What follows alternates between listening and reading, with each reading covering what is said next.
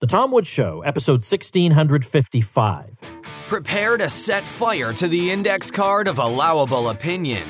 Your daily dose of liberty education starts here. The Tom Woods Show. All right, for all you men out there listening to this program, I don't normally believe in peer pressure, except in this case. Can you really be a Tom Woods Show listener if you're not using Harry's razors with all the rest of us? We use it because we all get a close, comfortable shave. Join the 10 million who have tried Harry's. New customers get $5 off a Harry's trial set when you go to harrys.com slash woods. Hi, everybody. Tom Woods here. We've got Thaddeus Russell back on the show. And I thought of Thad for this topic because he comes from a left wing background. Now I would describe him as a much more eclectic thinker, always interesting, never boring. And I wanted to ask him, why do you think the left supports the lockdowns? Because I could make a very good left wing case against the lockdowns, and yet almost nobody is. Why do you think that is? So I thought he would be the perfect person to talk this through with. He is the creator and the genius behind Renegade University and host of the Unregistered podcast. We'll have links to both of those things at tomwoods.com slash 1655. Thad, welcome back. So good to be here, Tom. Glad to be talking. Thank you so much. You were the first person I thought of when uh-huh. this topic came up that, you know, I wanted to think out loud about. Namely, the fact that being locked down like this in a way that's unprecedented hmm. is being looked at through an ideological lens. Now, I could imagine a libertarian having a particular take on it because they would say this is an exercise of state power and we don't like state power. But the way so called left liberals or conservatives would have looked at it, I didn't know that it would really break down that way. I, I, in fact, if anything, I would have thought it would be people on the left who would say, well, this is a grotesque misuse of power because it obviously harms the most vulnerable the most like the billionaires are going to be fine in this yeah. they're obviously going to be fine it's the the working class people and the people who struggle who are barely getting by even under normal circumstances and we're we're sending them 1200 bucks in the mail it just doesn't seem right and yet uh-huh. it hasn't uh, with, with a few exceptions it hasn't turned out that way and i just wanted to think out loud with you today about why that is. So yeah. I know you've been thinking about it the way I have quite often. So what are your initial thoughts on this? God, so many. I've been fascinated by the politics of pandemic since this thing began and you're right, it's been in some ways unpredictable, in other ways it's been very predictable. But let's talk about libertarians first. Um, I have this new show with Renegade University called RU Live, which is twice a week. It's a Zoom meeting for RU members, and I've had special guests on, and I've had about mm, eight or 10 guests in the last several weeks. And we've talked, of course, mostly about this issue.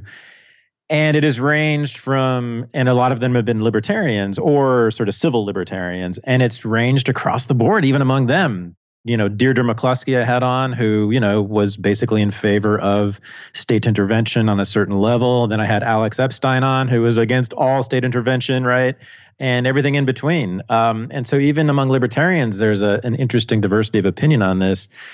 As for the sort of traditional left right split, I mean, I think that's where it gets really interesting. Um, and what is it in particular about liberal and left wing ideologies, worldviews, and sensibilities? I think sensibilities is really even the most important part here that would lead them to support, as you say, this lockdown that is destroying the lives of the poorest people in our society. Um, and I think, you know, what I thought of when this first happened was the debate, the famous debate that I know you're aware of between Randolph Bourne and John Dewey during uh, World War One, right? The the classic debate they had when Randolph Bourne, who was a Columbia graduate student, just like you and I used to be, and Tom, and John Dewey was a professor there. Uh, the progressives at the time in 1917, 1916 and 1917, the majority of progressives at the time not only supported the U.S. entry into World War One, they were very enthusiastic about it. John Dewey was over the moon. He couldn't wait for the United States to enter that war, and he wrote essays about why.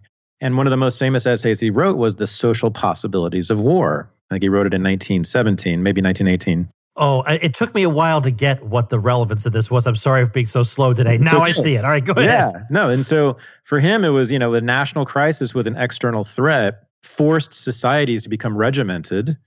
it forced societies to impose what progressives love most of all, which they call social efficiency. It forced, you know, all of much of society to literally wear a uniform. It forced us all to be Americans. It forced us. It forced this unity on us, based on this perceived external threat, of course, which was non-existent totally at that time. So this is why progressives were very excited because they could get all the things they wanted. They could get Americans to comply with grand social engineering projects, which is what progressivism is, of course. And so I think that's what happened here. I think with the pandemic, I think a lot of people, maybe not even on a conscious level, but I think sort of deep down, they saw this as an, as an opportunity to reorganize society, to reorganize political economy, and in particular, to make people's consciousness, their psychology different, more amenable to state control, more amenable to the rules of authority figures, in particular governmental authority figures, which is what every state needs. You know, every state and every statesman needs people to have this fundamental feeling about them as if they're family. So we have to be deferential to them the way that we are deferential to our parents, ideally. And if you don't have that, then you're not going to you're going to have a really hard time being a president or a governor or a mayor. So if you snap your fingers and say, "Well, we're going to all we're going to change the political economy radically overnight," um, and people listen to you, you're in good shape. That's what you want. And so, I mean, I think so. That's why people like Gavin Newsom and Andrew Cuomo, you know, are having a good time here because that's exactly what they did. They snapped their fingers and said, "You know what? We're going to shut down the entire economy. We're going to upend everyone's lives, and it's because I think so and my experts think so. And and unfortunately, the vast majority of Americans just went along with it. You know, most Americans are not political like you or I, or you know, great proponents of the lockdown or great opponents of the lockdown either. Those are minority people. We're weird. Political people are weird. Most Americans, unfortunately, I don't want to call them sheep, but they've kind of acted like sheep. and then the rest of us, the ten or twenty percent who are actually political, are fighting it out as to whether this is a good thing. But I do think in left wing and some liberal consciousness, just the idea of national or global unity of people, homogenization, regimentation, efficiency, and social order, those things, that's what they really value. They value those things more than things like freedom or liberty or pleasure. And so this is, I think it's a really great opportunity for them. And I've heard a lot of them sort of wax poetic about it. I've seen op eds in various mainstream journals talking about what people will miss when the quarantine is over, talking about what's been great about this. And they also love the fact that capitalism got shut down. There's obviously, you know, a, this sort of irrational anti capitalist animus. Some of it's rational, some of it's not. But it's really about sensibilities. They don't like the way we shop. They don't like what we buy. They don't like the time we spend on watching television, et cetera, et cetera. So for all of that to get shut down, all that sort of degraded, debauched stuff that leftists don't like about capitalism, it's all been put in the closet for two months now, and they, they're overjoyed. So I think those are the, some some of the reasons why lefties, and I'm talking more more hard left types, are really enjoying this.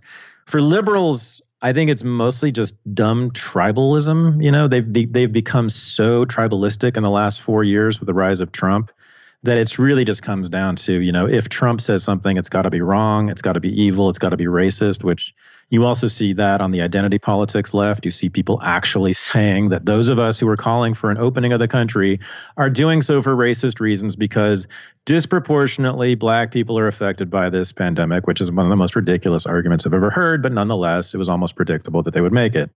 So, you know, those are the, I think those are the various motivations for people on the left to support the lockdown, none of which I like. Uh, we can then talk about what people on why people on the right are resistant to it. But I think that's you know it's a more interesting question too.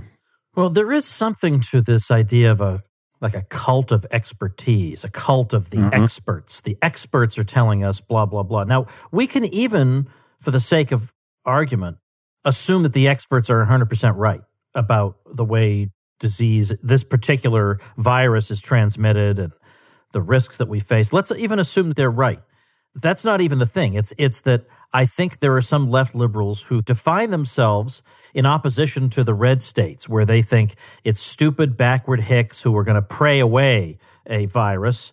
And meanwhile, we've got Dr. Fauci, and he's got degrees, and he's been doing this for a while. We're going to listen to him.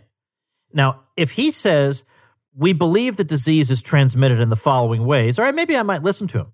But if he says that the major national and exclusive national priority must be minimizing deaths from this particular thing. Right. Well, that's obviously outside his area of expertise. Where did he get right. the how, where did he get the, the qualification to decide for us what our priorities have to be? Right. But yet it's like the left liberals have somehow conjoined these things. They've conflated these things as if it's all expertise and we have to listen to the experts, even if that means the experts have to tell us what we're supposed to value in life there's this assumption that the state has a monopoly on expertise. I mean, which is so patently, obviously stupid. I mean, it doesn't make any sense, but that's right. I mean, they assume that if the government hired some scientists, those scientists must be the, the scientists who are correct about these things. it's uh, and I, I, agree. That's that's sort of where people are. Um, there's a scientism going on. I know you've talked about this. You know, this belief that science is the is the avenue to truth that we find reality and truth through science and it's it's really it's almost a religious belief in it and and it and it comes across as you know as you're saying it's like there's the good college educated people we are the ones who believe in science and we're the ones who listen to scientists and, and it's the people in the in the middle of the country who didn't go to college they don't know what they're talking about we we know what science is and we know that it that it really is the uh, avenue to truth um, it's an authoritarian personality. I mean, that's essentially what we're talking about here. There, there are authoritarians among us, not many, thank God. And then there are those of us who are willing to go along with authoritarians. And that's really what a moment like this shows is who's an authoritarian and who's not. And that ranges from the lady who works at Trader Joe's who was yelling at all of us standing in line the other day about not wearing masks or whether we should wear masks and blah, blah, blah, all the way up to Trump, you know, and his various authoritarianisms, and you know Nancy Pelosi and the rest of them, you know. Um, and so this is a great moment for people who like to boss others around. This is a great moment for people who like to manage, want to manage society. It's a terrible moment for those of us who value freedom, and for the the great middle, they're just sort of going along with it you know and i think that they're they're willing to be pushed around they're willing they're for perfectly happy to have authoritarians lock down their society and tell them what to do unfortunately that's the great majority of americans probably the great majority of people but that's where we are. I mean i think it's really a test of one's personality. It really exposes when what one's political personality is. Do you think that with the passage of time it's inevitable that the middle has to shrink and maybe even the lockdown people have to shrink at some point? Because i know there are people who yeah. were willing to say yeah i'll stay in my house to flatten the curve for two weeks no problem who are now saying all right obviously they're just going to keep uh, I, who was it? Adam Carolla said that it's it's like when your flight is delayed. They tell you it's delayed half an hour, then it's another thirty five minutes, then it's twenty five more minutes because they don't want to tell you right off the bat how much it's delayed and because they figure 25 more minutes you can probably hang in there i, I think after a while it, has got to be the case. i mean i just i feel like I, it can't be that i don't know the human race at all that I, I i was fooling myself at some point they have to say wait a minute wait a minute now my kids can't do like they themselves maybe they checked out long ago maybe they're just empty shells of what they used to be maybe they have no soul but they do care for their kids and if their kids can't do anything that fulfills them or they have to be behind plexiglass all the time. At some point, somebody has to say that's stupid. Well, yeah. I mean, they're playing an even more dangerous game, right? Which is that, you know, destroying the economy generally is not good for one's electoral chances. So, you know, we'll see come November. I mean, That that's what is really sort of uh, that's the that's the piece that's most confusing to me. Why politicians like Newsom and Cuomo would want to destroy their states' economies I mean, I guess people are simply, I guess they're just afraid that people will be more angry at them if one person dies of corona after an opening than if, you know, hundreds of thousands of people lose their jobs in their state, I suppose. I, I guess that plays to sort of the ordinary, ordinary Americans' sympathies more readily you know? We we don't think about economics and we certainly don't think about abstract economics you know? And ab- abstract economics is numbers right? The numbers of unemployed the 20% the 25% whatever it is the millions of people who have lost their you know those are numbers. But when you hear about some grandmother dying that's national news it becomes individual everybody feels for her we know her name it's tragic. And if if that grandmother happens to be in your state and you're the governor and she died after your opening I can imagine that destroying your, your chances to win. I mean, that's how superficial American politics is. Let's get right down to it. I mean, this is one of the basic problems here is that the vast majority of Americans don't know anything about politics. They don't really follow it. I mean, at best on a really dumb tribal level, as we've been talking about. So I, I guess that's their calculation. I mean, I don't know. I mean, we'll see. You know, if it comes November and the California economy is a third world economy, which it might be, you know, will Gavin Newsom, I don't know, whoever, I mean, uh, or whatever state, wherever they're running for reelection, are they really going to survive that? I mean, I don't, it, right? I think it, it could be a very interesting shaking out. And, uh, we have to we have to be ready to make them accountable for the economic damage they've done to their states and their cities and their counties. And I'm not sure that I'm not sure that most Americans are. I just don't see much complaining about the the effects on the economy, except for these few protests that are made fun of by MSNBC of people taking rifles into state capitals. Which, by the way, I think is you know almost always a good thing, isn't it? You know, like why do we not want rebellion against you know our authorities? I thought some somebody named you know Thomas Jefferson some, said something about that, but um, yeah, I it'll be interesting to see. I, I, can imagine a lot of politicians, governors, and county leaders having a real trouble in November if their the unemployment rate in their municipality or state is you know over 20% is at depression levels. So you know it might backfire on them who knows? But it's fascinating how people how much people are willing to go along with authority simply because authority says so. All right let's this authority says we're going to take a quick break and come right back. Imagine if there was a 50% off sale every time you went shopping for razors. Well, shopping with Harry's, the official razor of the Tom Woods Show, is kind of like that because they offer premium blade refills as low as $2 each. That's up to 55% off compared to the price of, let's just say, a leading competitor. I love shaving with Harry's because I get to shave the old neck area and it's super sensitive. And with Harry's, it's beautiful, comfortable, smooth all the time. And I realized just how good Harry's was when I was stuck on a cruise not long ago and all I had was some razor from the convenience store they have on board. Oh my gosh, I was a mess by the time I was done with that. Thank heavens for Harry's. Harry's team combined a simple ergonomic design with five sharp blades. You get a 100% quality guarantee. If you don't love your shave, let them know and they'll give you a full refund. But you'd be crazy to do that because they're so darn good. Harry's has an amazing offer for listeners of my show. New customers get $5 off a trial set at harrys.com slash woods. You'll get a five-blade razor, weighted handle, foaming shave gel with aloe, and a travel cover. Join the millions of guys who are already saving money and go to harrys.com slash woods to claim your offer. I think one of the ways that people on the left have justified this is to say, I do recognize that it hurts the average person. I absolutely get that. And that goes to show the corruption of our economy and our government. We should be giving them much, much more money to stay home. So, yeah, I agree with you. I'm not callous. I'm not callously disregarding the interests of the average person. It's the government that's doing that. And mm-hmm. I think mm-hmm. that's how they ease their consciences if they're even thinking about this issue. So, what's your response to that? Isn't that legit? Which part was what legit? Well, from a, a, leftist point of view, the government should be doing more. Of course, I agree with you, Th- uh, Thad oh. uh, Russell. okay, so first of all, I think the fun, most ironic, most bizarre moment in American politics, possibly in my lifetime, was about three or four weeks ago when this was starting out or was becoming serious, and, and no one really knew how bad it was going to be. When you had most of the left, and I mean liberals and even hardcore, especially hardcore leftists, screaming about how Donald Trump, the Nazi fascist dictator Donald Trump, should nationalize major industries and impose martial law. that was from the left. Very confusing to me, right? Um, and it makes you wonder, you know, what they're well, and it doesn't make me wonder. I know what they're about. I mean, even even under Trump, they would rather have what used to be called the well-ordered society. What progressives thought of this. Um, so it's uh, it's really astonishing, and and there's an anti-capitalism here that's at work. Don't don't underplay this. I've seen a lot of comments by by lefties who say, "Well, this is great. You know, we don't have to go back to work. The capitalists want us to reopen because they want they want people to go back to work, and rich people want reopening because they want to get richer. That's you know this view of capitalism that particular people have.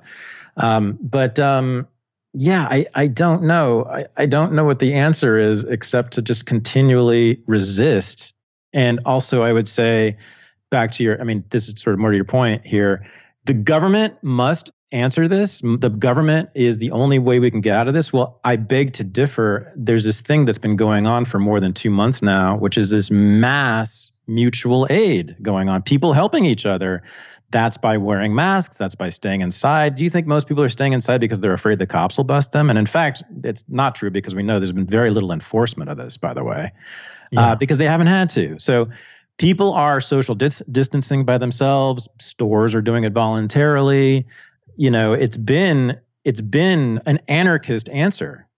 The an, the anarchist answer of mutual aid is what saved us from this pandemic becoming much worse than it has been. I, I and there's a lot of evidence to suggest that locking people in closed spaces, you know, is bad. is bad for containing a pandemic. Uh, so, I, you know, I do. I think that people's voluntary, spontaneous efforts toward mutual aid have been infinitely more effective than all of the lockdown. There are a few people I can think of off the top of my head who are hard to classify philosophically, but who have independent streaks that appear now and again. And I'm thinking of Bill Maher, mm. Joe Rogan, and now Elon Musk. Mm. And they've all had at least something negative to say about the lockdowns or what they consider to be the hysteria about the pandemic. Are there other such people that you can think of? And is it just a, a pie in the sky dream that these numbers will rise that eventually even even some celebrity the celebrities would die a thousand deaths before saying anything unfashionable. Hmm. but some celebrity will eventually say you know at some point we need the theater back. We need live music back. We need these things back because if human life was merely biological just keeping your heart beating then staying stuck in a windowless room for 75 years eating cans of navy beans would be just as good as a fulfilling life with wonderful relationships and, and exhilarating experiences. We all know that's not true. Yeah. So at some point, even if there is this infinitesimally larger risk to us, I'm willing to take it. Who's with me? Right. At some point, is somebody going to say that? Yeah, I think what's going on, and I think this is what's going to happen, it's already going on, is that people are just starting to ignore all the orders. And, you know, I'm seeing fewer and fewer masks. I'm sure you are. I'm seeing fewer masks in stores. I'm seeing fewer masks outside. We are hearing reports of people opening their businesses clandestinely. We see a, a, rise of a black market. We see the rise of what's called agorism. Really, I would, you know, it's, un, it's agorism not, is getting a shot in the arm during this thing, and and sure wonderful. Is. Yes, and it's not called that, but that's exactly what it is. That's what it is. Just like during Prohibition in the 1920s, most Americans were agorists without knowing it, right? I mean, most Americans broke the law during Prohibition, and they were they were practicing agorism, and that's what's going on now. You know, I, there are barbers all over the country who are giving haircuts, which they're not supposed to be doing. There's nail salons opening up all over the country that you know doing this underground. We hear reports about this all the time. So again, the people spontaneously are undermining this, subverting this, and they're going to bring the economy back to normal through black market agorist activities over the next couple of months so that by the middle of the summer i'm pretty sure the economy will be effectively back to where it was. There'll be still a few weirdos wearing masks in public et cetera. And by that point the governments and the celebrities will just sort of say well all right it's too late now. The streets are full and the and the stores are full and we can't enforce if all if when stores start opening, I mean, imagine the optics of that, right? Some mom and pop store opening its doors in you know San Francisco or Oakland, California, or LA, or whatever, and the cops coming in and raiding them and, and handcuffing them and taking it's not going to work. They're not even going to try that. So i think the people are going to open the people are going to open this country. And then the governor the governors and the mayors and the presidents and the senators and all the rest and we'll, we'll go along with it. They'll have to. That's what's going to happen. And by the end of this year i predict that this will actually be a blip in our memory. I predict that by the end of 2020, we won't even be talking about this much. Well, okay. I, that'll be interesting to revisit that. I, at the very least, I'll say this is the time in our lifetimes that I am the happiest that we have federalism. Yes. Because yes. we can see what will the effects be when this state opens and that state opens. But yes. we'll get to that in a second. But but let me just to amplify something you said. Just today I read a story of a gym in New Jersey that mm-hmm opened in defiance of the executive order. Mm. And a crowd gathered outside because they wanted to go into the gym. and an officer showed up and he said this, uh, among other things. He, he concluded with this Formally, you are all in violation of the executive order. On that note, have a good day. Everybody be safe. And he yep. walked away and the crowd cheered. That's right. That's right. How could they possibly enforce this in a, in a country of 350 million people? I mean, the more stores that do this, the more businesses that open up. I mean, there's just no way. And also, but just in, social shaming, though, right? I mean, they yeah. they tried to shame people who they found out gave money to Trump or whatever. Sure, which obviously is fading away. It just has less and less power as we see the numbers coming in. I mean, in California, basically, I looked at the numbers. You know, it's half the case, half the deaths were people who already had pneumonia, and the deaths here at that point were like 2,000. was about a week ago you know, half those people had pneumonia. Almost all of them were over 70. Uh, it's, you know, I think it was 0.005% of the population of the state had died from maybe from COVID, probably less than that, much less than that, actually. And it's a state of 40 million people. 40 million people and and every and all 40 million have had their lives affected neg- negatively pretty much yeah, the thing that's wonderful, as you mentioned about the federalism and the and the there's this competition now going on among the states.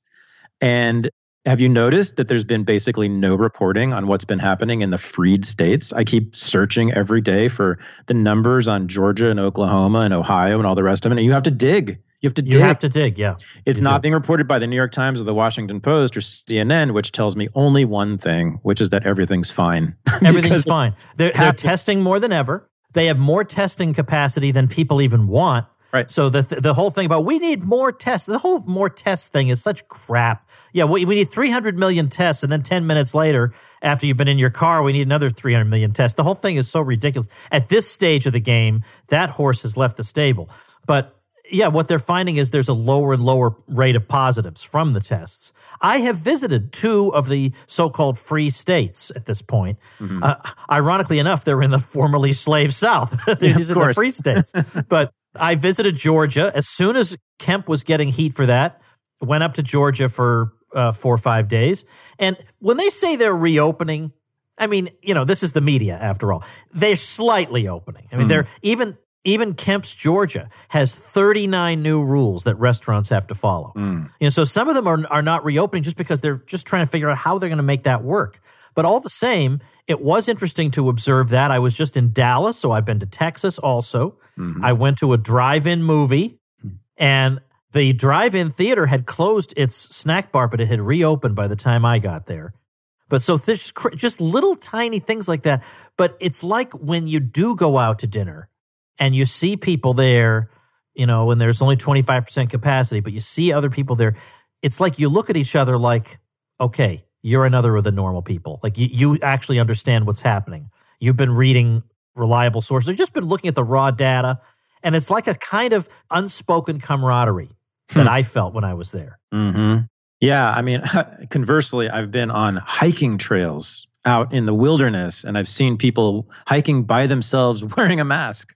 yeah. I mean, what do you say? I don't know. Yeah. I don't know. The idea that beaches should be closed, the, I mean, the idea that hiking trails should be closed. I mean, that's, that's, that's a kind of personality that I don't think you or I are going to change very soon. I mean, no, that's, that's a deep. It just needs to be ridiculed and made fun of. Yeah. As much as possible, and and not to be mean, but yeah. frankly, uh, not to sound melodramatic, but for the sake of freedom, yes. this idea, these ideas have to be ridiculed. When I was in the Dallas, uh, the DFW airport just yesterday, I was walking by like a little food court area, and one or two of the places was open, and there was a general area with tables where normally there would also be chairs. Now, people were allowed to use the tables, but they had moved the chairs away. So I took a picture of this and it, it, you know, it's at this point, it's got like 1500 likes on Twitter. And I said, we're allowed to use these tables, mm-hmm. but they've removed the chairs because as we all know, the virus loves chairs. Mm. and then you look at these tabletops, you know, they're going to get the chairs away for our own good. The tabletops are filthy. I mean, no one has touched these tables all day, but they're going to keep us safe by moving the chairs out. I mean, I think we like we need to preserve this moment because if if the next time these people have a have a, a yes. harebrained scheme, we need to trot it out again. That's right. That's why I, we need to catalog things like RussiaGate and this, right? And everything that's been said about these things and white supremacy and and the rape pandemic, the rape pandemic, the rape hysteria, all that over the last 5 years, we have been more than ever in our history, I believe, uh, a hysterical nation in the last 5 to 6 years. It's just been one national mass hysteria after another. And this is the latest. At least this one has some basis in reality. There's something there's something going on here. There really i guess there is a virus that's been killing people. But the reaction to it is if it's been the black plague times 10 and uh, it is clearly disproportionate. And it is clearly inappropriate especially now that we have enough numbers to show that what we are doing is plenty adequate, that we are more than ready to reopen. And so all I can say is, you know, for people who want to, the, the lockdown to continue, is that these are the people who value security over freedom. You know, and there that's it. That's one of the main dividers between people. There are people, as you know, who value primarily value security, safety. Uh, you could you could say a static life right? Um, they don't want time to move. they don't want change necessarily. And those of us who value dynamism and change and liberty and all and all and individualism and all that and individual creativity. And that's that's the divide. That's the divide. I've actually known, I mean, I'm living in Oakland, California, which is chock full of lefties. And I've actually known quite a few lefty liberal Bernie Sanders types here who are not who have been kind of poo-pooing the lockdown actually uh, from the beginning because they're creative types and they they tend to you know not be so fond of authority. And even if it's even if it's Gavin Newsom or Nancy Pelosi and they want to do their own thing and make their own art and you know build their structures for the next Burning Man et cetera you know so they're not they're not so thrilled about this either.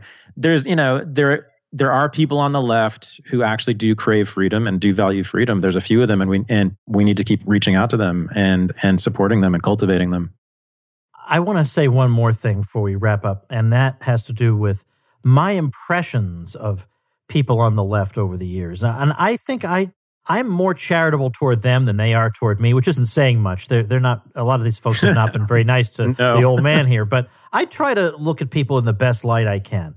And I think it is genuine that a lot of people on the left have empathy for people, particularly vulnerable people. I don't think that's a put on. Now, there are plenty of them who think they've done their duty by liking a status on Facebook. I get that. Mm-hmm. But my friend Bob Murphy, whom I'm sure you know, yep. spent some time in Haiti years mm-hmm. ago after a terrible earthquake there. He just decided he felt called to do it. He was going to go down there for a while and physically, literally help them rebuild, like with his own bare hands, help them rebuild. Mm. And he stayed I don't know, almost like in a barracks uh, with some other Americans who were down there doing the same thing. And almost all of them were left progressives. But they were not talking politics. They, that wasn't, they were just there to help. That was why they were there. And I know there are people like that. And, and I, I get that. And that's what I can respect about these folks. And that's what's been so conspicuously absent here is empathy. To ridicule people mm. and say that all they care about is a haircut or they're too stupid and backward not to understand they that they should just stay home. Why can't they at least say, listen, I get that the sacrifices being asked of you are quite severe and, and that a couple of months with no customers in your business or a couple of months not being able to do X, Y, and Z or not being able to get a surgery that you thought you were going to get yep. or preventative uh, cancer therapy and stuff like that. What we're asking of you is very, very significant. And it, it's going to involve a tremendous sacrifice. And where everybody in society who's vulnerable appreciates that you're making that sacrifice. Why the hell is that so hard to say? Why can't they just say that? Because people in the media people who talk about these things they're not like normal people. They they tend to think of especially people on the left they think of capitalism and i'm not kidding. And I'm, i mean very smart people. Eric foner someone you and i both know once said this capitalism to them is about shopping that's all they see is the consumerism of, of capitalism. They don't see anything else. And that is exactly why they disdain it. They think shop, shopping, consumerism is debauched, degraded, uh, shallow, and people should be doing better things with their lives. And so when they see a bunch of retail stores, which is, which is the most visible part of the quarantine, right? The most visible thing is retail stores that sell all these, you know, useless items according to the left shut down. That's that's I think that actually turns them on. I think they really like that. There, there is a fundamental Puritanism, right, at work in much of left wing thought, and I think that's being, you know, we're in a now in a much more puritanical society by force. Um, it's an ascetic puritanical society. We can't go out and buy all the things we used to buy. We have to now order it, but still, it's it's less. We're less able to do those things. And you know, public events are shut down, so we can't go to the shows and the sporting events that they also dislike so much. I, think it's very cultural. It's very much about sensibilities. The left has a puritanical, ascetic, anti-consumerist uh, sensibility that that's really turning. You know, they're really turned on by this. Because okay, now, yeah, that part of it, yeah, I had thought of it more as a power thing because they hate capitalism and and they they love to stick it to the rich and whatever. But but that really does get to it. The Puritanism is is yeah. very much alive. But at the same time, there are. If I were to think of people who are involved in a lot of the most creative things, like let's say Broadway actors or uh, rock musicians or whatever you could think of, uh, singers, magicians, uh, all the sorts of people who put dancers, put, put on live shows for the public. Virtually all of them are left liberals, all, all of them. Mm-hmm. And yet, apparently, they've all decided that indefinitely or until there's a cure, what? Like, since when have we ever said well, we have to just stop and wait for a cure, then we can resume, or a vaccine or something? We're just not going to do those things anymore. I, I can't understand that. I mean, those are well. If if it was all country music, that'd be one thing. I could see why they'd want to shut that down. Well, again, who are we? Which musicians are you talking about? I mean, I bet you're talking about the very successful ones. I think the wealthier people are are are talking like this way about the lockdown. I'd love to know what sort of ordinary, like my friends I was mentioning in Oakland, you know, who are artists, you know, who they're not so interested in the lockdown. They're very they don't wear masks in public. They think it's a bunch of nonsense. Um, I'm I'd love to hear what sort of you know s- typical struggling artists and musicians think about this. I will bet you it's very different than what the Hollywood elite is saying about it. Yeah, yeah, yeah. See, here's the yeah. this is this is what this really interests me because yeah in let's say not mainstream metal like Iron Maiden that can sell out a 25,000 mm-hmm. seat arena, mm-hmm. but more niche yeah. uh, subdivisions of metal where they're playing to sure. a bar with a 300 capacity. Mm-hmm. Now, those people, they're really suffering. Yeah. Uh, now, a lot of those bands, they have a, a, a second job because they can't even make a living doing their music. They they do it because they love doing it, and now they're being told the thing that you're working that crap job to support yourself in can no longer be done. Well, I haven't heard a peep out of any of them. And I think partly mm-hmm. it's because they're afraid if they're the first one to poke up their noses and say, well, wait a minute. I mean, you really don't think we could just have a small gathering of people to hear my music? I mean, like, I mean, look, I'm the singer. I can't even wear a mask, right? right. I would be the one at the most risk by definition,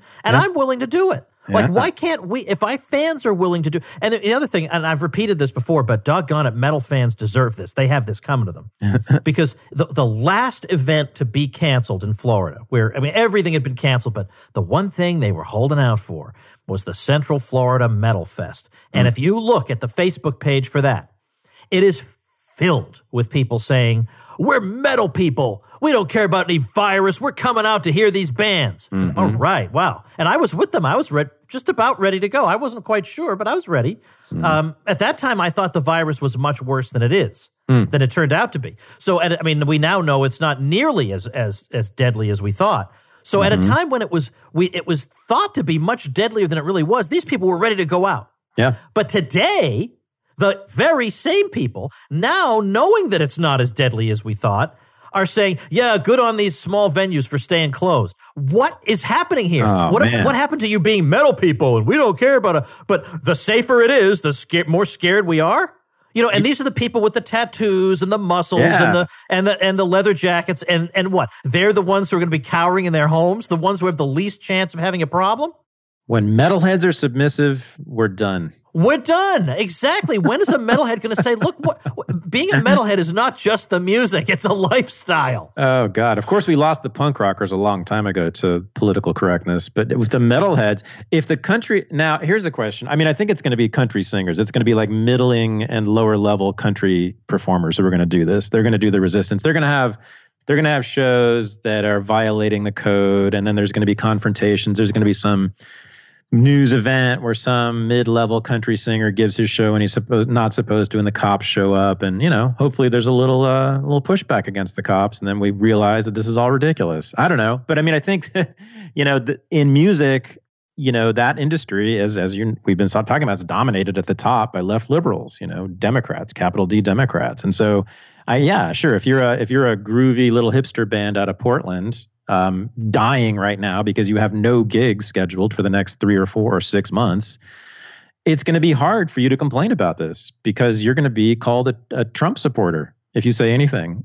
and and by the way, that. that goes to show the the the people having the protests are are doing everybody a disservice by turning them into Trump rallies and yes. waving Trump flags. Stop doing that. Thank you, and and please leave the Confederate damn flags home. What the hell? I mean, wh- why would you make this as difficult as possible for other people to join you on? I mean, this is where you want to be as ecumenical and open as you, you possibly can. Now, if if what you're saying actually comes to pass, and it sounds plausible, that you get a little country show and mm. and they're the ones who kind of dip their toe in the water first. You can kind of shame the others and say, look, if this country band can go out and play, right. you're too much of a wimp to go out and play. So in a way, it's in reverse of what Michael Boldin from the 10th Amendment Center used to do. He used to do the opposite. He would shame the right wingers mm. at, at these uh, 10th Amendment conferences by saying, you know, wouldn't it be great if people felt this way about guns, that there's some regulation about them and they just go about their lives ignoring the regulation? They just continue on whatever. And he says, well, yeah, we already have people acting just like that, except not for guns, but for weed. Like, look in LA. Everybody's just mm-hmm. ignoring mm-hmm. what the federal government is telling them to do.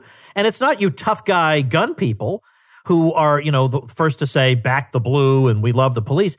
It's the hippies you think are, are pathetic wimps. They're the ones standing up to the authorities and he was kind of trying to shame them a little bit. So I think selectively and creatively and cleverly applied shame hmm. can perhaps help us at some point here. Yeah, I'm not a huge fan of shame generally. Not in general, no. Yeah. And I'm not a general, but here it may be the only arrow in our quiver. Make, making fun for sure. Yeah. Um, I mean, a little anger too. Why not a little anger? You know, let's let's I mean, especially now, it's just becoming so clear. Come on. I mean, in in a place like California where I am, I mean, it's you know when it's 0.005 percent, five percent of the population has died, and you know half those people were gonna were dying already anyway. I mean, you know, and this is how large of an economy? You know, if California was a nation state, what would it be like eighth largest in the world or something like that? This is this is like apocalyptic. We're talking about here. I mean, this is this is just disgusting. What's going on with people's lives and and and just the society generally, it's not so much passive resistance that's going to go on. It's just going to be sort of people gradually forgetting about it and ignoring it. You know, just the way that you see people not really wearing their face masks the way they're supposed to all the time, right? I mean, you see you see this all the time, right? You see people like taking off their face mask when they're close to someone or forgetting to wear it, forgetting to put it on. I mean, this is constant. And that's going to become more and more common. Um, that's what most Americans are. They're not thinking about politics. They're not thinking about anything. They're just trying to go to Costco and go shopping, and they forgot their mask. And that's going to happen more and more often. And Costco is going to start giving up on it. And then the local government, the local governments have already given up on it. They don't really enforce this, except in very rare uh, instances, right? So that's that's why you know I think within a within a month or two, actually, I think it's going to i think we'll be back to normal pretty much. Now the question is you know how many of those businesses will be able to come back after paying rent for three months with no income? I don't know. But uh, you know we'll see. I but i do i'm, I'm quite convinced that americans just by like through inertia or something will uh uh and boredom and laziness will will just stop ab- abiding by this. That's what's going to happen. Before we go tell me about I know about it, but tell the folks about Renegade University. Yeah, sure. Uh, so we've uh, we had a big new relaunch in November with a new website and a new platform, and been adding new members all the time. And as I mentioned, we have this great new program, RU Live, which is every Tuesday and Thursday night. We have special guests on. It's for RU members only. You get to talk to all kinds of people from who have been on the podcast, or just public intellectuals, academics, journalists, various people. It's been fascinating. And we have a bunch of new courses coming out. We have a slate of five new courses that'll be uh, introduced over the summer. We already have about ten that are online. You can you can buy everything from history of the United States and the world. I teach history of foreign policy to uh, the politics of sex work. We have a couple of Scott Horton courses on there. We have a course courses on philosophy, Nietzsche, postmodernism, And to be a member, to be to participate in RU Live, you can just become a member at any level and go to renegadeuniversity.com. Unfortunately, of course, our live events have been canceled for the moment, and we can't wait to do those. We have done five of those in the past. They've been a blast. A lot of people have come from all over the world. But as soon as they free us, we will have those as well. So go to renegadeuniversity.com and become a member and join us. We're having a great time. Excellent. All right. I'll link to Renegade University at tomwoods.com slash 1655. And uh, thanks that I actually felt like I got a lot off my chest here. And, and I appreciate hearing your thoughts because they kind of filled in some gaps in my thinking, trying to understand why people think the way they do. And I think I've got it a little bit more clearly now. So thanks again. Just to circle back really quickly, like to, to finish my point about Randolph Bourne. Randolph Bourne, oh, yeah. Randolph Bourne said, War is the health of this state. I know a lot of your listeners know that famous line. Well, turns out pandemic is the health of the state, too. That's the problem. Yeah. Is it ever? Yeah. Is it ever? All right. Thanks again, Thad. Thanks, Tom. All right, folks. If you enjoy and appreciate what I'm doing and you would like to have some safe haven where people aren't accusing you of wanting to murder people's grandmothers, I urge you to join my supporting listeners group because that gets you membership in the Tom Woods Show Elite, along with many other benefits. When you see all the benefits, I've added a whole bunch more, by the way. It's ridiculous the things you get when you support the Tom Woods Show. I mean, it it's shocking. So see if you th- think I'm telling the truth here by going over to supportinglisteners.com and warm my heart by supporting it at one of those levels. And I'll see you all tomorrow. Become a smarter libertarian in just 30 minutes a day. Visit tomwoods.com to subscribe to the show for free, and we'll see you next time. Like the sound of The Tom Woods Show? My audio production is provided by Podsworth Media. Check them out at podsworth.com.